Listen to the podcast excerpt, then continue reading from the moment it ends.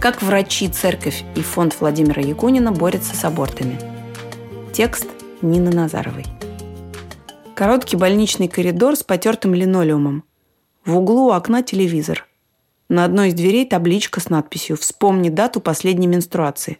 Над другой дверью на нарядной резной подставке большая икона Богоматери. Так выглядит гинекологическое отделение Центральной районной больницы в Данилове, 15-тысячном райцентре в Ярославской области. Последние несколько лет здесь не делают абортов. Вообще. Когда именно их перестали делать, акушеры-гинекологи Анна Зутунга и Наталья Максименко уже не помнят. Года три назад, в 2012 или 2013 примерно, говорит одна. Пять лет назад точно, даже больше пяти, шесть, вспоминает другая. Зато точно известно, что первый отказалась делать аборты Максименко еще в начале двухтысячных. Я болела после каждых абортов, в прямом смысле слова. Но это опять, это лично про меня, что про меня? Вот есть, например, неврологи знают такие порезы, так называемые, там, что руки-ноги там перестают чувствовать, там болят или там чувствительность теряется, значит, сила теряется. А у меня в абортные дни то же самое. То есть это приходящий некий порез, который не являлся неврологическим заболеванием. Он был другим заболеванием. Вот, и, наверное, просто это дело накопилось. И вот и было принято, то есть попытки, а, здравствуйте, попытки-то были изначально в течение этого времени какие-то. Вначале нет. А, наверное, к концу второго года попытки, раз сама голова не доходила, это я так думаю, что небеса делают, они каждому как, до кого как-то стучаться. Но до головы стало доходить, что как-то у меня одни и те же симптомы в одни и те же дни, и, здравствуйте, после одних и тех же процедур. Вот, а потом была весна, был вот этот пост, была родительская суббота, дошла у нас храм, там еще сейчас, где у нас женский монастырь, там не было монастыря, была просто как церковь, и был батюшка. Батюшка этого нет, он давно уже, много за это время сменилось. Просто дошла, поговорила. Вот. И я считаю, что именно только с его помощью, потому что до этого я уже подходила к главврачу несколько раз о том, что как бы делать не буду. Он меня просто настропалил. Это была суббота, в понедельник идешь и говоришь о том, что делать не будешь. По закону аборт в России входит в перечень видов медицинской помощи, покрываемых обязательным медицинским страхованием. Акушеры-гинекологи обязаны прерывать беременность на сроки до 12 недель, если таково желание женщины. На более поздних сроках это допускается только по медицинским показаниям. Впрочем, главврач больницы, узнав о позиции Максименко, разрешил достаточно легко. Просто аборты стал проводить ее коллега. В следующие 15 лет в Даниловской ЦРБ сменилось 10 гинекологов. Одиннадцатой в 2008 году стала Анна Зутунга, родившаяся в республике Коми и приехавшая в Данилов после окончания Ярославского мединститута. Первые несколько лет операции по прерыванию беременности выполняла она, а потом под влиянием старшей коллеги тоже решила отказаться. Постепенно пришла к религии уже в Данилове. Книжки читала. В душе зрело это, зрело, объясняет Зутунга. Под стеклом на столе, за которым она ведет прием, лежат репродукции икон. По первости было, конечно, очень тяжело объяснять женщинам. Они скандалили, ругались. Вы обязаны. Нет, я не обязана. Я обязана оказать медицинскую помощь. А аборт – это не медицинская помощь. Это услуга, которая, к сожалению, входит в ОМС. Других гинекологов в Даниловском районе нет, как и частных клиник. В районе, где живут 25 тысяч людей, не осталось возможности сделать аборт. По словам самих врачей, никаких проблем с руководством у них не возникло. Они просто на словах, без каких-либо документов, договорились с главным акушером-гинекологом Ярославской области Дмитрием Гурьевым. Гурьев подтвердил «Медузе», что нормально относится к тому, что гинекологи не делают аборты. Я э, нормально к, тому, к этому отношусь, что гинекологи не делают. Это законодательно все. Вот, есть в приказе, вернее, не в приказе, а в законе в 323 федеральном Поэтому как бы в этом нет ничего такого нарушающего федеральное законодательство, такое скажу. То есть они просто написали заявление, и что они не будут делать, и не делают? Никаких заявлений, кому они будут писать заявления? Нет, никаких заявлений, просто они их не делают, и все. И эти женщины уезжают в другие места. А куда? В любое место, у них есть страховой полис, они имеют право сделать его в любом месте, в любом другом медицинской организации. А, не знаю, они, они ездят в какой-то соседний просто район, или они ездят в Ярославль? Ну, это я не знаю, мы их не отслеживаем, честно скажу. Вот. Я, у меня такой информации нет. Это уже их личное дело, то есть они могут поехать куда угодно, и в государственное учреждение здравоохранения, и в частный центр. Судя по всему, и другие областные чиновники считают ситуацию абсолютно нормальной.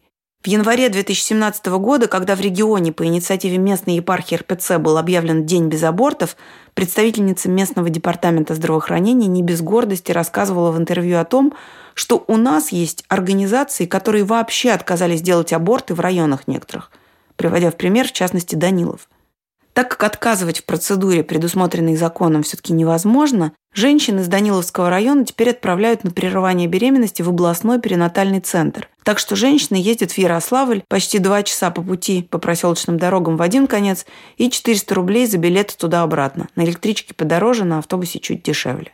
Получившееся надо умножить на 2 или 3. По закону, после получения направления на аборт, женщина обязана пройти консультацию психолога, он тоже в Ярославле – после чего положена неделя тишины от 2 до 7 дней в зависимости от срока. Средняя зарплата в Даниловском районе в 2016 году составляла 24 тысячи рублей в месяц. По статистике, более 70% абортов в России совершают не подростки, а взрослые женщины, у которых уже есть дети. И в 9 случаях из 10 они делают это в государственных учреждениях. Директор Ассоциации акушеров-гинекологов народонаселения и развития Любовь Ерофеева кратко резюмирует ситуацию так. У наших женщин нет денег. Но даже тех женщин, что пришли за направлением и готовы ехать в Ярославль, в Данилове изо всех сил пытаются отговорить, рассказывает Зутунга. Ну, мы женщинам беседы проводим здесь. То есть я э, пытаюсь им объяснить а, с ну, эстетической точки зрения, что такое аборт, что это на самом деле происходит во время аборта, и э, какие последствия могут быть не только для нее, от этого аборта, но и для ее как скажем, родственников, детей. Угу. Какие? Ну, о, то есть человек отвечает за свои поступки, какие он совершает в жизни, за хорошие, за плохие, и что последствия могут быть за этот аборт. Ладно бы она, да, там, сделала аборт, и потом там какие-то у нее там неприятности или еще что-то. Ведь семь поколений ее детей потом будут отвечать поступок. Семь поколений. Семь поколений. Никто не вспомнит о том, что там была какая-то э, люди все все отвечают, отвечают. По словам врача, если муж говорит женщине, если ты оставишь ребенка, собирай вещи и уходи, она увещевает, так ты собери, уйди, через пару лет он сам придет. Ты же живешь не на необитаемом острове, подруги есть, знакомые, к маме с папой вернешься, перекантоваться. И продолжает. Очень часто бьет, по мнению женщины, тот факт, что я говорю, ну вот ты смирись уже, ты уже мама, ребенок в тебе есть, и он уже живет. Когда уговоры самих докторов не помогают, они зовут на помощь местного священника, отца Михаила. Хотя, по словам Максименко, ее знакомые батюшки считают, что даже выписать направление на аборт в другую больницу – это уже грех. Раз я пишу направление, значит, я то же самое делаю. Тут все способы хороши, как на войне и в любви, объясняет с улыбкой Анна Зутунга. И она и ее коллега считают попытки отговорить пациенток от абортов своей прямой обязанностью, обусловленной женской физиологией – у большинства женщин до 12 недель, это уже доказано не мной, а более умными физиологами, происходят гормональные изменения, очень важные, очень сложные, и под влиянием всех этих разных гормонов в кавычках едет у женщины крыша. Она становится очень беззащитна и очень внушаема. Последнее слово Наталья Максименко повторяет по слогам. Ввиду своей физиологии женщина не может принять решение сама, подхватывает Зутунга. Ей нужна поддержка, чтобы все было нормально. Женщины на что обычно бьют? Нет своей квартиры, живем на съемной квартире, муж мало зарабатывает, еще я в декрет иду. Но спасает семью именно рождение ребенка, приятные хлопоты. И потом статус женщины в глазах мужчины повышается. Что она тогда стукнула кулаком по столу, сказала «мы рожаем», и потом мужчины по-другому к своим женщинам-то относятся, но других уже не смотрят. Нюанс в том, что и родить в Даниловском районе последние несколько лет тоже не получается. Родильный дом закрыли 1 января 2013 года. Примерно тогда же, когда перестали делать аборты. Произошло это в рамках оптимизации. В официальных документах шла речь о низких показателях работы акушерских коек и о приведении фактической коечной мощности акушерских стационаров к нормативной. По той же программе закрыли еще несколько роддомов в Ярославской области, в том числе в поселке Борисоглебский, где несчастные роженицы даже пытались устроить нечто вроде бунта и отказались покидать родильное отделение, после чего их выгоняли с помощью ОМОНа. Теперь жительницы Данилова на сносях едут рожать в рабочий поселок Причистое. Это 32 километра пути. Или все в тот же Ярославский перинатальный центр – 70 километров. Разница с теми, кто отправляется на аборт, заключается в том, что рожающим не приходится добираться своим ходом. Их возит скорая помощь. Но эксцессы случаются и здесь. В ноябре 2013-го в Причистом скончалась 21-летняя жительница Данилова. Ее ребенок родился мертвым.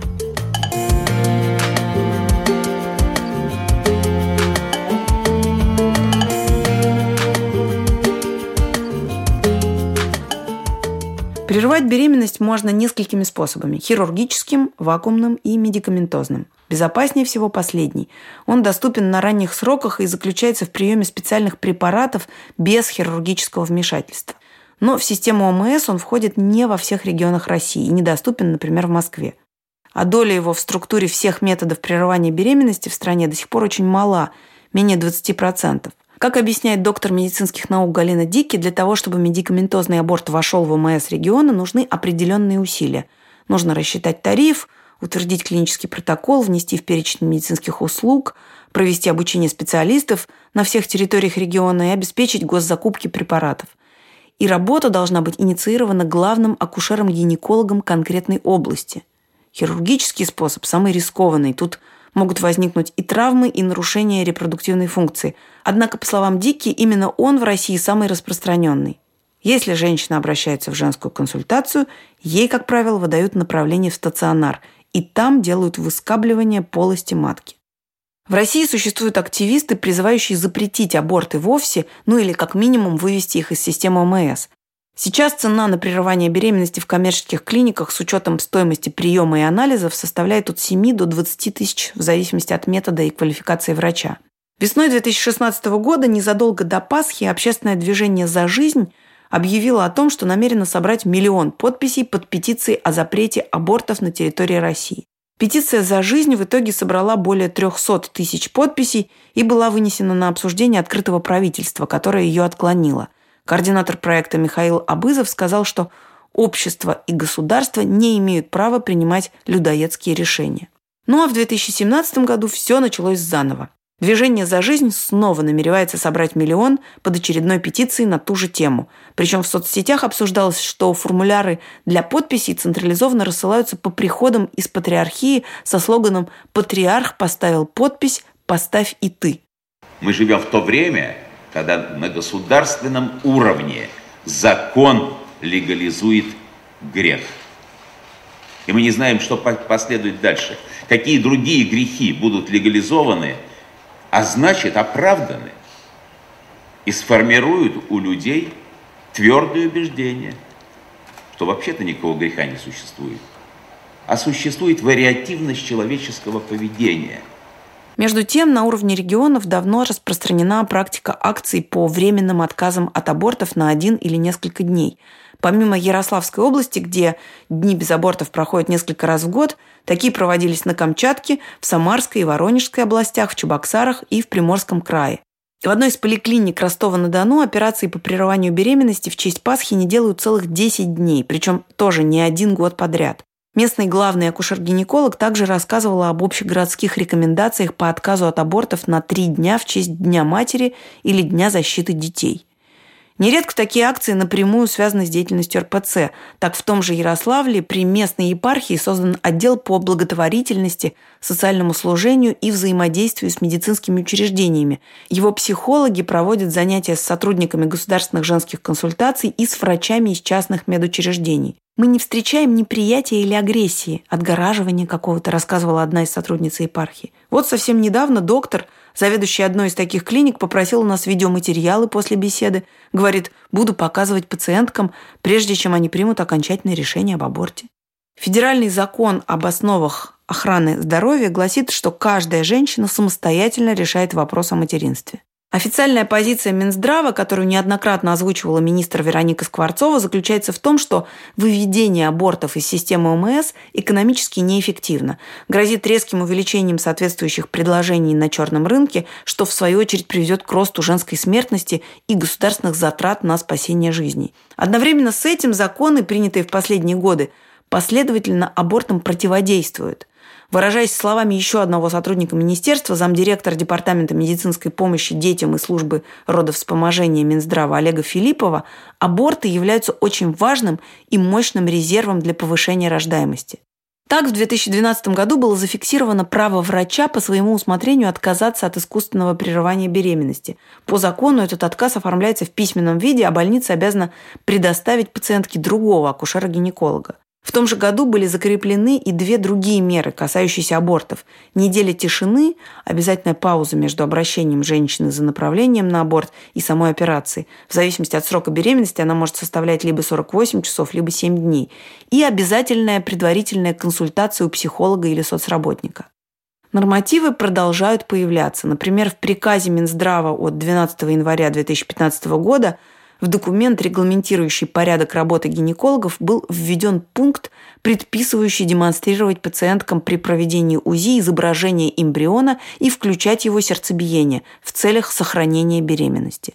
Как объясняет Галина Дике, задача изменений – воздействовать на психику женщины, чтобы она отказалась от аборта, показать ей живой плод с сердцебиением и навязать ей чувство вины, что она убьет этот живой эмбрион. По мнению коллеги Дике – Любови Ерофеевой, акушера-гинеколога и директора Ассоциации народонаселения и развития, смотреть на эмбрион и слушать его сердцебиение для женщины, пришедшей за направлением на аборт, может быть сравнимо с пыткой. С декабря 2017 года вступает в силу обязательное лицензирование клиник, проводящих аборты. Его формальная цель – облегчение ведения статистики. Раньше любое учреждение, имеющее лицензию на оказание медицинской помощи в сфере акушерства и гинекологии, имело право делать аборты, объясняет Дикки. Теперь нужно будет получать отдельную лицензию. У нас часть медицинских центров выполняет медикаментозные аборты, не имея малой операционной. При возникновении осложнений они имеют возможность направить в ближайшее медицинское учреждение, где помощь окажут. По всей видимости, теперь они этого сделать не смогут. По словам директора Ассоциации народонаселения и развития Любови Ерофеевой, российское государство здесь копирует своего геополитического противника – США, где в ряде штатов существует законодательство, ограничивающее право на аборт. Во главу угла ставятся тупо взятые из США практики и построчно переводятся на русский язык. Пресс-секретарь Русской Православной Церкви Владимир Легойда приветствовал меры США по ограничению абортов. Выступая на конференции «Защита прав ребенка на жизнь и охрана здоровья до рождения», Олег Филиппов, замдиректор Департамента медицинской помощи детям и службы родовспоможения Минздрава, признался, что когда-то, работая акушером в Томске, сам отказывался делать аборты. На видеозаписи, использованной борющейся с абортами организацией в агитационных целях, благополучный круглолицый мужчина в очках перещелкивает слайды и называет выявленные статистикой возможные резоны для аборта. Она не хочет иметь еще одного ребенка 24%, партнер против ребенка 17%, хочет отложить рождение ребенка 10%, перечисляет чиновник и подытоживает. Эти причины не являются серьезными и вескими. Женщин необходимо убеждать в том, чтобы они эту беременность сохраняли. По словам Филиппова, профилактика абортов заключается не в контрацепции, а в попытках отговорить женщину прерывать беременность. Щелк, чиновник переключает слайд, Раньше мы говорили о том, что профилактика абортов – это в первую очередь контрацепция. В настоящее время мы пересмотрели совершенно эту позицию, объясняет Филиппов. Мы говорим о том, что профилактика аборта – это система мер, направленных на вынашивание беременности и роды женщин, которые обратились именно за направлением на прерывание беременности. Именно по этому критерию, по его словам, теперь оценивается работа женских консультаций. Как нарочно сама статистика абортов в России устроена максимально непрозрачным образом. Прежде всего, статистики две. Минздрава, он собирает данные о подведомственных клиниках, и Росстата, который поверх этого учитывает медицинские учреждения других министерств и клиники частные. К тому же в официальную статистику включаются не только искусственно, но и самопроизвольно прерванные беременности, то есть, говоря повседневным языком, выкидыши. Их бывает до 30-40%. Например, в 2015 году Росстат заявил о 848 тысячах случаев, из которых абортами Минздрав счел 447 тысяч. Так или иначе, общее количество искусственно прерванных беременностей в России много лет стабильно снижается. Но такая непрозрачность подсчетов, по сути, позволяет при разговоре об абортах называть любые цифры. В частности, патриарх Кирилл заявлял, цифра официально совершаемых абортов многократно ниже реально совершаемых абортов. Некоторые считают, что у нас в стране совершается 3 миллиона абортов, другие говорят 5 миллионов. Подсчитать невозможно. Еще одна популярная метафора, что число абортов сопоставимо с потерями во Второй мировой войне. Другой вариант многократно превышает их. Жители России не согласны с православными активистами и церковным руководством. По данным Левада-центра, 59% граждан считают, что государству не следует вмешиваться в планирование семьи.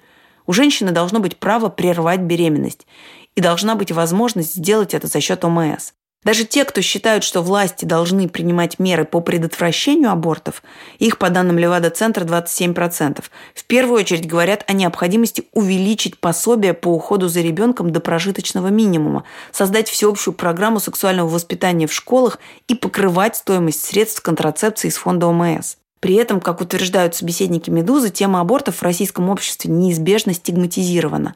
Женщина как можно меньше старается об этом думать избавиться и забыть, говорит Галина Дикки. Колоссальное чувство вины. Если женщина сделала аборт, она себя этим бичует, добавляет психолог Московского перинатального центра Елена Мухамедова. Женщины у нас получаются самой уязвимой частью общества, считает Любовь Ерофеева. Они и работают, и домашний труд на них, и престарелые родственники. Мы на женщин наваливаем все на свете и требуем еще репродуктивного труда. Требуем, потому что не даем ей права, а навязываем. Я знаю, что такое аборт. Видел его, можно сказать, изнутри. Нет, слава тебе, Господи, я гинекологом не был. Господь меня миловал, говорит протеерей Александр Белов, благочинный Гаврила Имского района Ярославской области и смеется. Я был хирургом, анестезиологом, реаниматологом. В Гаврило-Имской центральной районной больнице священника, получившего высшее медицинское образование в Ярославле и 30 лет проработавшего врачом, все знают – Пока он дает интервью в коридоре поликлиники, с ним постоянно здороваются пробегающие люди в белых халатах, многих из которых Белов знает еще с университетских времен. Я на одном языке разговариваю с врачами, знаю их. Именно Белова, заведующая гинекологическим отделением больницы Ольга Маркевич, благодарит за то, что она еще в 2006 году перестала делать аборты. Встреча с отцом Александром резко полностью поменяла весь мой взгляд на эту сторону. Он мне действительно открыл глаза на духовно-нравственную составляющую этой операции. Чуть казенным языком объясняет она. На деле период, судя по всему, был куда более драматичным. Священник, по его словам, просто отказывался причащать женщину. Он Ольга Геннадьевна возглавляет гинекологическое отделение. Человек сугубо православный, венчанный, которая сама отказалась от абортов, потому что была верующей, была в такой ситуации, что не могла причащаться, потому что делала аборты. Она отказалась от аборта, когда пришла к святому причастию, потому что смогла уже, покаялась в этом, не причащается в Христовых тайн. Все. И поэтому, раз она руководитель, она все стадо свое привела к этому. Под стадом подразумеваются коллеги. Всего в Гаврилов-Ямском районе сейчас четыре гинеколога, включая тех, что на пол и четверть ставки. И начиная с середины 2015 года аборты не делает ни один из них. Как и в Данилове, те, кого врачам сообща со священником не удалось отговорить, ездят в Ярославль. Агитационную кампанию против абортов Маркевич ведет уже несколько лет. С 2013 года в поликлинике висит плакат «Аборт – убийство». В помещении, где женщины обычно ждут, пока их примет гинеколог, лежат брошюры, расписывающие духовный и физический вред от абортов. В одной из них утверждается, что беременная женщина – это национальное достояние страны, поскольку женщина готовит для государства гражданина, будущего ученого или служащего своему государству. Другая представляет собой дневник нерожденного младенца. Двенадцатая неделя, последняя, на которой разрешено прерывание беременности по желанию женщины, описывается так. «Мамочка, мне так спокойно и тепло у тебя под сердцем. Мы снова у врача. Что происходит? Ой, что это за вещь в моем домике? Зачем она? Это новая игрушка? Не понимаю, зачем высасывают мой домик? Я боюсь. Мамочка, мне ножки рвут. Неужели ты не видишь моей боли? Мамочка, родная, защити меня.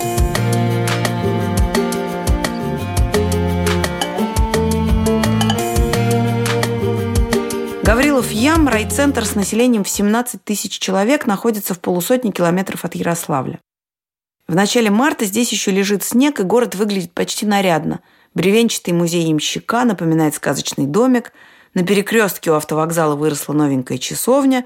На улицах люди катят на санках продукты из магазинов. Но благополучие, объясняет протеерей Александр Белов, обманчиво. По сравнению с Москвой совершенно другой мир. Три года назад Гаврилов Ям попал в официальный список самых проблемных российских моногородов – Градообразующее предприятие Гаврилов-Ямский льнокомбинат признано банкротом. Пассажирское железнодорожное сообщение прекратилось в начале 2000-х. Роддом закрыли еще в 2008-м, за пять лет до скандальной оптимизации. Роженицы катаются на машинах скорой помощи в Ярославле уже почти 10 лет. Пока еще работает машиностроительный завод «Агат», но в целом молодежь из района стремительно уезжает. И, судя по всему, для Маркевич, приветливый, гостеприимный и молодо выглядящий, несмотря на троих взрослых детей женщины, борьба с абортами кажется ей способом сохранить, спасти город. Я годовые отчеты с 2003 года сдаю, и у нас ежегодно численность населения уменьшается и уменьшается, говорит врач. За 10 лет мы убыли на тысячу человек – Женщин фертильного возраста у нас когда-то было 8 тысяч, а сейчас их 5 900. Девочек-подростков и вовсе раньше было 800, а сейчас на весь район 390. Когда видишь, что женщина сомневается, естественно, пытаешься уговорить ее всеми правдами и неправдами, как отец Александр. Как только вы родите, мы сразу покрестим, бесплатно, без очереди. Ничего не надо, и крестик я вам подарю. Вы у нас будете вип-клиенты, рассказывает Маркевич, но признает, что работают эти аргументы редко. Я сначала с женщинами билась, которые приходят к нам, но поняла, что бесполезно, потому что тем, кто пришел на аборт, информацию даешь, а они уходят и все равно идут на операцию, потому что у них проблемы. Они прямо пальцы на приеме загибают. Денег нет, дети маленькие, муж пьет, муж бьет, мужа нет, жить негде. В 2015 году отговорить удалось 11 женщин. Это треть от обратившихся за направлением на аборт. Жалобы Маркевич, что уговоры работают слабо, поддерживают и ее соседки из Даниловского района. По словам гинеколога Зутунги, из трех десятков женщин, пришедших за направлением в 2016 году, передумали всего 3-4. По словам директора Ассоциации народонаселения и развития Любови Ерофеевой, как правило, передумывают 5-8%. Это женщины, которые, скорее всего, замужем, но считали, что сейчас не своевременно рожать этого малыша. Эта беременность, скорее всего, не запланированная, но не нежелательная потому что нежелательную беременность женщина прервет по-любому. Поэтому зав. отделением Ольга Маркевич решила сосредоточиться на просвещении девочек-подростков. Я к 2012 году поняла, что надо работать с молодежью, чтобы она знала, что такое операция аборт и как она производится, рассказывает врач. Это 11 класс. Я им рассказываю все открытым текстом, отрывки из интернета показываю. Договорившись с четырьмя районными школами, зав. отделением не только читает лекции о репродуктивном здоровье, но и демонстрирует одиннадцатиклассницам УЗИ настоящих беременных женщин с их согласия, стараясь подгадать так, чтобы у эмбриона уже было сердцебиение, а срок не превышал 12 недель. Беременные, по словам Маркевич, участвуют с интересом, без стеснений, без боязни, что сглазят. У меня еще есть биологический материал, но это уже не, не к столу, это уж потом. То есть у меня есть в баночках ребятки, которых никто не взял захоронить, они у нас в баночках формалине есть. Это после выкидыши. абортов или выкидыши? Нет, это выкидыши. Они один срок как раз 12 недель. У нас уже наш Гаврюша пожилой. Это, наверное, ему как раз вот с 2006 года. А второй помладше. Там побольше срок. Был самый произвольный выкидыш угу. женщины. А биологический материал вы кому показываете? А вот девчонкам Почему? показываем, да. В конце как В конце, да, когда мы уже. Только сначала задаю вопрос, естественно, потому что не, не все слабонервные. То есть кто, кто не желает, тот не смотрит. Если на УЗИ они смотрят все, то здесь э, так, самые-самые активные. Много все. таких? Много. Mm. Основная масса, да, то есть редко бывает. Ну это прям такое, я думаю, зрелище. -то. Зрелище, да, не из приятных, но, но тоже вот как впечатляет. Впечатляет, запоминается.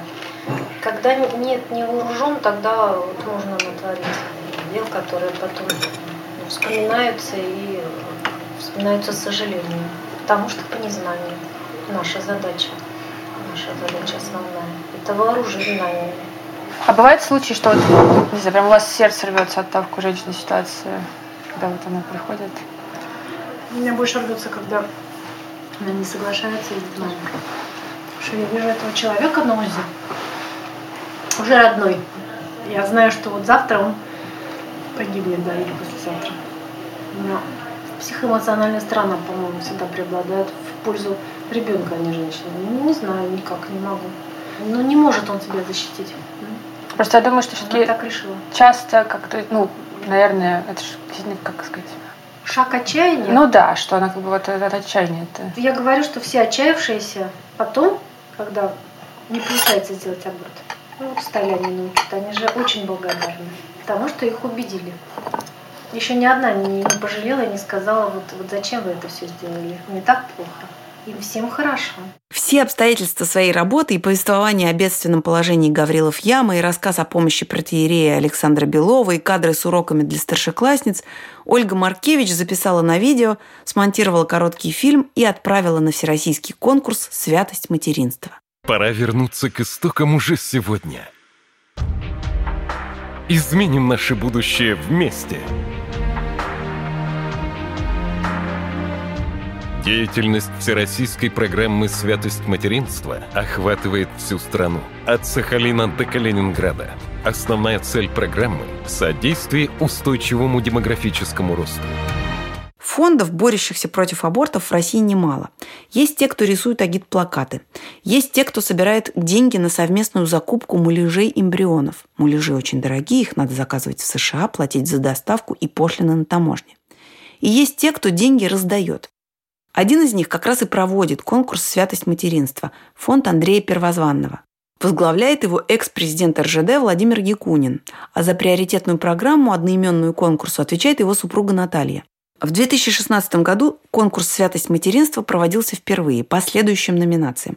Лучшая женская консультация, лучший врач-акушер-гинеколог, лучший психолог по доабортному консультированию или специалист по социальной работе. Причем критерием оценки во всех случаях было число сохранения беременности у женщин, обратившихся за направлением на аборт. Кроме того, отдельный приз за лучшую просветительскую деятельность по сохранению беременности. Общий призовой фонд конкурса составил миллион рублей. 100 тысяч рублей за первое место в каждой из четырех номинаций, 80 тысяч за второе и 60 тысяч за третье. Участвовавшие в конкурсе врачи и Ольга Маркевич, и психолог Елена Мухамедова из Московского областного перинатального центра, вошедшие в число финалистов, рассказывают, что предоставляли статистику женщин, обратившихся за направлением на аборт, а потом вставших на учет по беременности. Именно так считается эффективность. В 2016 году на святость материнства поступило 215 заявок из 60 регионов России. В списке финалистов всего два человека из Москвы и Московской области и вся российская география, включая райцентры и поселки городского типа. С «Медузой» представители фонда Андрея Первозванного согласились общаться только в письменной форме. По словам пресс-секретаря фонда Александра Гатилина, одним из вдохновителей святости материнства была детский омбудсмен Анна Кузнецова. Она возглавляла ранее общественную организацию «Покров», которая в сотрудничестве с региональными властями стала проводить подобный конкурс. Их опыт стали перенимать и другие регионы. Вывести конкурс на всероссийский масштаб предложила Наталья Якунина. Она же осенью 2016 года с помпой вручала призы победителям в Санкт-Петербурге. Конкурс, судя по всему, планируют сделать ежегодным. В марте 2017 года снова был открыт прием заявок. Призовой фонд тот же – миллион. В жюри, помимо Якуниной, заместительница министра здравоохранения Татьяна Яковлева. Также на сайте конкурса цитируется напутствие Филиппова. Насколько можно судить, государственные ведомства вообще святость материнства уважают и поддерживают. В частности, для того, чтобы узнать о конкурсе, врачам и психологам не нужно следить за объявлениями в СМИ или сидеть на форумах противников абортов. Информация о конкурсе веерно рассылается по женским консультациям и больницам России.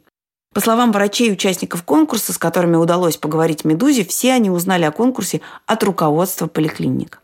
Проведением конкурса деятельность фонда Андрея Первозванного в области сохранения беременности не ограничивается. В рамках программы «Святость материнства» организация занималась внедрением и впоследствии совершенствованием работы психологов в женских консультациях, начиная с 2006 года, задолго до того, как предабортная консультация с психологом стала обязательной по закону. Похожие программы для работы с кризисными беременностями есть и у других движений борцов с абортами, например, у тех же «За жизнь» и у «Покрова». Что такое по-хорошему кризисная беременность, объясняет Любовь Ерофеева. Это когда у женщины желанная беременность, а ее родственники против, и они выгоняют ее из дома. Когда ее собственные права э, нарушаются, ее заставляют прервать эту беременность. Вот что такое кризис. Когда ее надо поместить в безопасное место, в шелтер, и помогать ей эту беременность желанную вынашивать. Угу. Потом помочь с устройством ее ребенка, э, как-то наладить ее жизнь, помочь ей с доходами. Это, угу. это наше было российское представление центров кризисной беременности. Угу. Что нам привнесли из Соединенных Штатов? Нам привнесли некие структуры, которые заняты только одним – они заняты отговариванием женщин от того, чтобы она сделала аборт.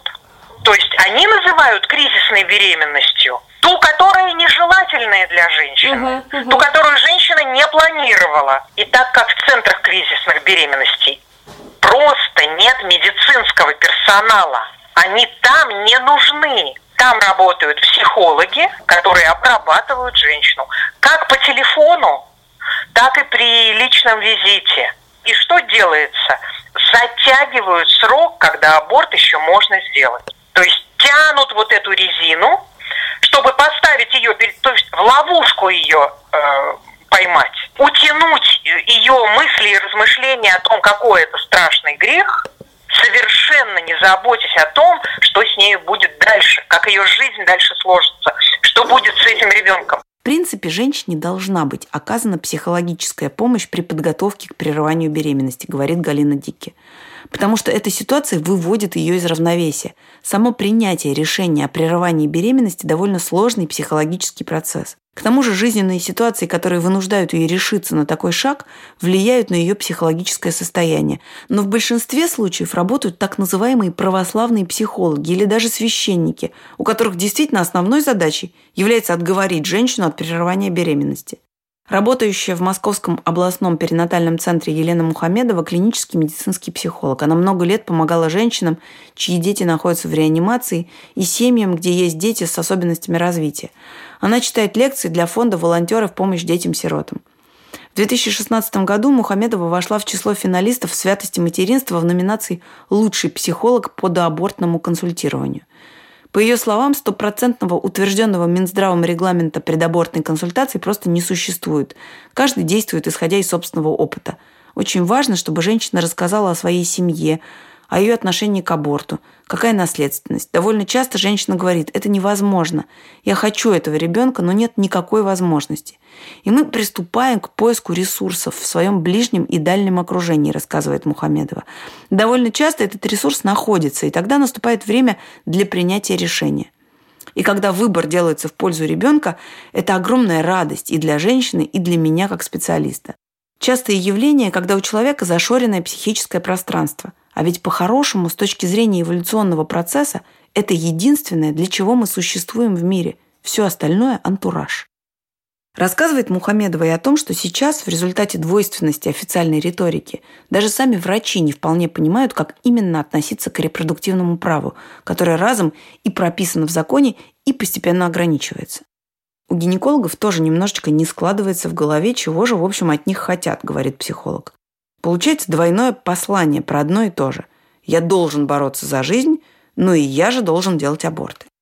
Честно говоря, продолжает Мухамедова, в моей практике был случай, когда у женщины, в силу возрастных причин, была практически последняя попытка иметь ребенка. Но она пришла на аборт, и это было ее решение, которое было никак не обусловлено внешними обстоятельствами. Я не могла осознать ее выбор и понять его, и тогда я не выдержала и сказала, вы родите его, я его заберу и воспитаю. Больше свою пациентку Мухамедова не видела. Что в итоге с ней случилось и родила ли та ребенка, она не знает.